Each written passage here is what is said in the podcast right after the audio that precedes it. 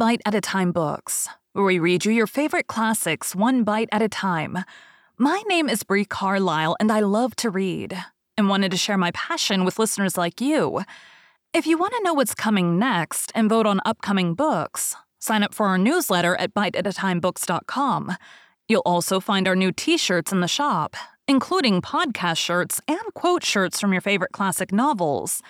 Be sure to follow my show on your favorite podcast platform so you get all the new episodes. You can find most of our links in the show notes. But also, our website, biteatatimebooks.com, includes all of the links for our show, including to our Patreon to support the show, and YouTube, where we have special behind the narration of the episodes. We're part of the Bite at a Time Books Productions Network.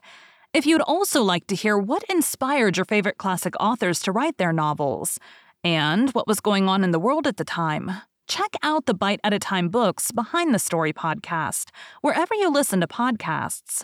Please note, while we try to keep the text as close to the original as possible, some words have been changed to honor the marginalized communities who've identified the words as harmful, and to stay in alignment with Bite at a Time Books' brand values.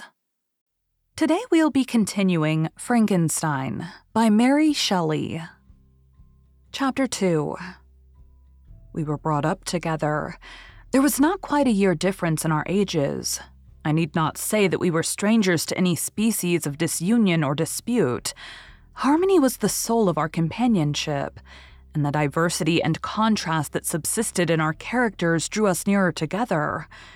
Elizabeth was of a calmer and more concentrated disposition, but with all my ardor, I was capable of a more intense application, and was more deeply smitten with the thirst for knowledge.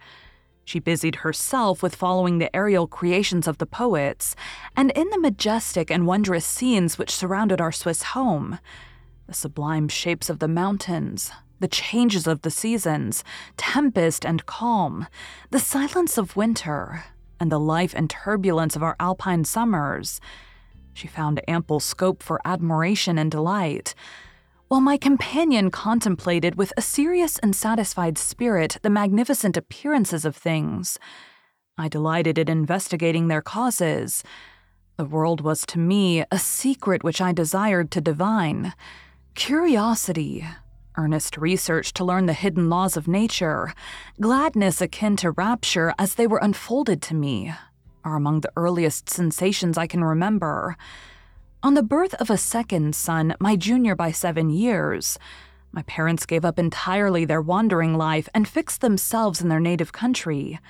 We possessed a house in Geneva and a campaign on Belrive, the eastern shore of the lake at the distance of rather more than a league from the city. We resided principally in the latter, and the lives of my parents were passed in considerable seclusion. It was my temper to avoid a crowd and to attach myself fervently to a few. I was indifferent, therefore, to my schoolfellows in general, but I united myself in the bonds of the closest friendship to one among them. Henry Clerval was the son of a merchant of Geneva. He was a boy of singular talent and fancy. He loved enterprise, hardship, and even danger for its own sake. He was deeply read in books of chivalry and romance.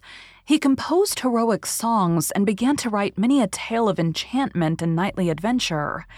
He tried to make us act plays and enter into masquerades, in which the characters were drawn from the heroes of Roncesvalles of the Round Table of King Arthur, and the chivalrous train who shed their blood to redeem the holy Sepulchre from the hands of the infidels. No human being could have passed a happier childhood than myself. My parents were possessed by the very spirit of kindness and indulgence. We felt that they were not the tyrants to rule our lot according to their caprice, but the agents and creators of all the many delights which we enjoyed. When I mingled with other families, I distinctly discerned how peculiarly fortunate my lot was, and gratitude assisted the development of filial love. My temper was sometimes violent, and my passions vehement, but by some law in my temperament, they were turned not towards childish pursuits, but to an eager desire to learn. And not to learn all things indiscriminately. I confess that neither the structure of languages nor the code of governments, nor the politics of various states possessed attractions for me. It was the secrets of heaven and earth that I desired to learn, and whether it was the outward substance of things, or the inner spirit of nature and the mysterious soul of man that occupied me, still my inquiries were directed to the metaphysical, or in its highest sense, the physical secrets of the world. Meanwhile, Clerval occupied himself, so to speak, with the moral relations of things, the busy stage of life, the virtues of heroes, and the actions of men were his theme. And his hope and his dream was to become one among those whose names are recorded in story as the gallant and adventurous benefactors of our species. The saintly soul of Elizabeth shone like a shrine dedicated lamp in our peaceful home. Her sympathy was ours, her smile, her soft voice, the sweet glance of her celestial eyes were ever there to bless and animate us. She was the living spirit of love to soften and attract. I might have become sullen in my study, rough through the ardor of my nature, but that she was there to subdue me to a semblance of her own gentleness. And Clerval? Could aught ill entrench on the noble spirit of Clerval? Yet he might not have been so perfectly humane, so thoughtful in his generosity, so full of kindness and tenderness amidst his passion for adventurous exploit. Had she not unfolded to him the real loveliness of beneficence and made the doing good the end and aim of his soaring ambition? I feel exquisite pleasure in dwelling on the recollections of childhood, before misfortune had tainted my mind and changed its bright visions of extensive usefulness into gloomy and narrow reflections upon self. Besides, in drawing the picture of my early days, I also recorded those events which led, by insensible steps, to my aftertale of misery.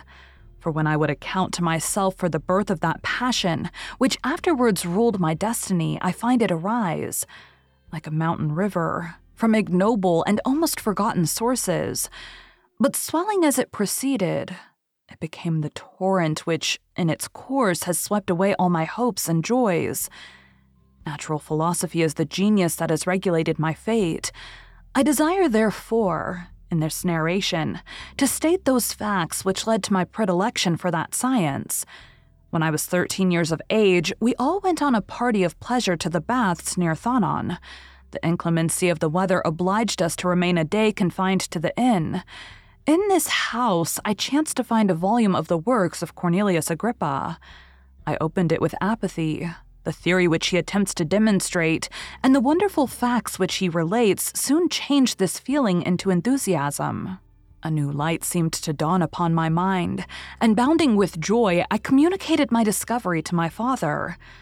My father looked carelessly at the title page of my book and said, Ah, Cornelius Agrippa, my dear Victor, do not waste your time upon this. It is sad trash.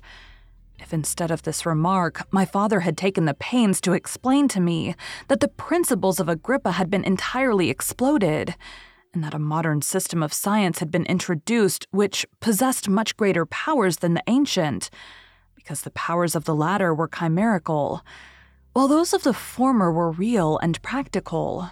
Under such circumstances, I should certainly have thrown Agrippa aside and have contented my imagination formed as it was, by returning with greater ardor to my former studies. It is even possible that the train of my ideas would never have received the fatal impulse that led to my ruin. But the cursory glance my father had taken of my volume by no means assured me that he was acquainted with its contents, and I continued to read with the greatest avidity. When I returned home, my first care was to procure the whole works of this author and afterwards of Paracelsus and Albertus Magnus. I read and studied the wild fancies of these writers with delight. They appeared to me treasures known to few besides myself. I have described myself as always having been imbued with a fervent longing to penetrate the secrets of nature. In spite of the intense labor and wonderful discoveries of modern philosophers, I always came from my studies discontented and unsatisfied. Sir Isaac Newton is said to have avowed that he felt like a child picking up shells beside the great and unexplored ocean of truth. Those of his successors in each branch of natural philosophy with whom I was acquainted appeared even to my boy's apprehensions as tyros engaged in the same pursuit. The untaught peasant beheld the elements around him and was acquainted with their practical uses. The most learned philosopher knew little more. He had partially unveiled the face of nature, but her immortal lineaments were still a wonder and a mystery. He might dissect, anatomize, and give names, but not to speak of a final cause. Causes in their secondary and tertiary grades were utterly unknown to him. I had gazed upon the fortifications and impediments that seemed to keep human beings from entering the citadel of nature, and rashly and ignorantly I had repined. But here were books, and here were men who had penetrated deeper and knew more. I took their word for all that they averred, and I became their disciple. It may appear strange that such should arise in the 18th century, but while I followed the routine of education in the schools of Geneva, I was to a great degree self taught with regard to my favorite studies. My father was not scientific, and I was left to struggle with a child's blindness, added to a student's thirst for knowledge. Under the guidance of my new preceptors, I entered with the greatest diligence into the search of the philosopher's stone and the elixir of life. But the latter soon obtained my undivided attention. Wealth was an inferior object, but what glory would attend the discovery if I could banish disease from the human frame and render man invulnerable to any but a violent death? Nor were these my only visions. The raising of ghosts or devils was a promise liberally accorded by my favorite authors, the fulfillment of which I most eagerly sought. And if my incantations were always unsuccessful, I attributed the failure rather to my own inexperience and mistake than to a want of skill or fidelity in my instructors.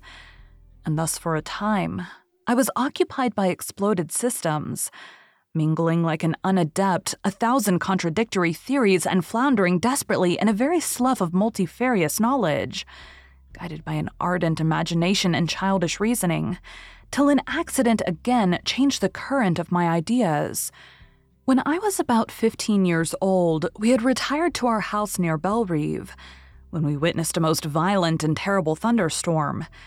It advanced from behind the mountains of Jura, and the thunder burst at once with frightful loudness from various quarters of the heavens. I remained, while the storm lasted, watching its progress with curiosity and delight. As I stood at the door, on a sudden I beheld a stream of fire issued from an old and beautiful oak, which stood about 20 yards from our house. And so soon as the dazzling light vanished, the oak had disappeared, and nothing remained but a blasted stump. When we visited it the next morning, we found the tree shattered in a singular manner. It was not splintered by the shock, but entirely reduced to thin ribbons of wood. I never beheld anything so utterly destroyed. Before this, I was not unacquainted with the more obvious laws of electricity.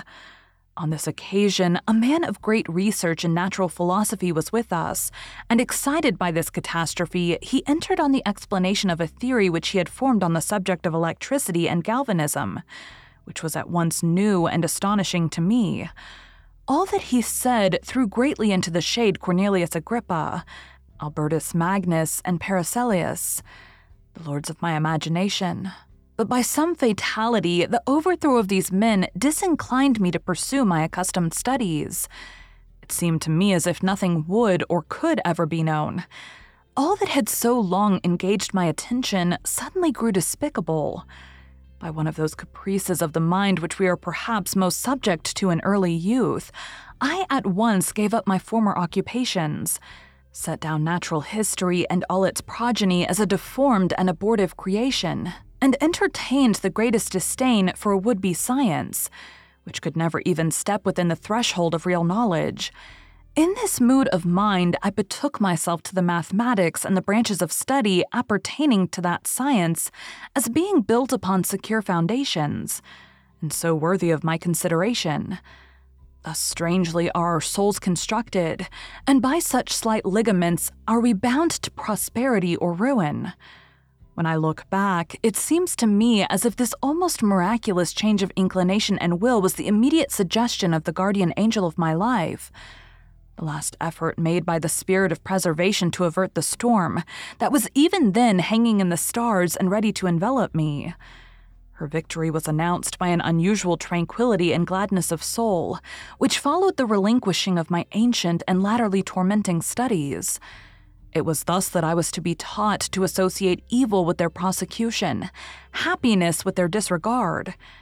It was a strong effort of the spirit of good, but it was ineffectual. Destiny was too potent, and her immutable laws had decreed my utter and terrible destruction.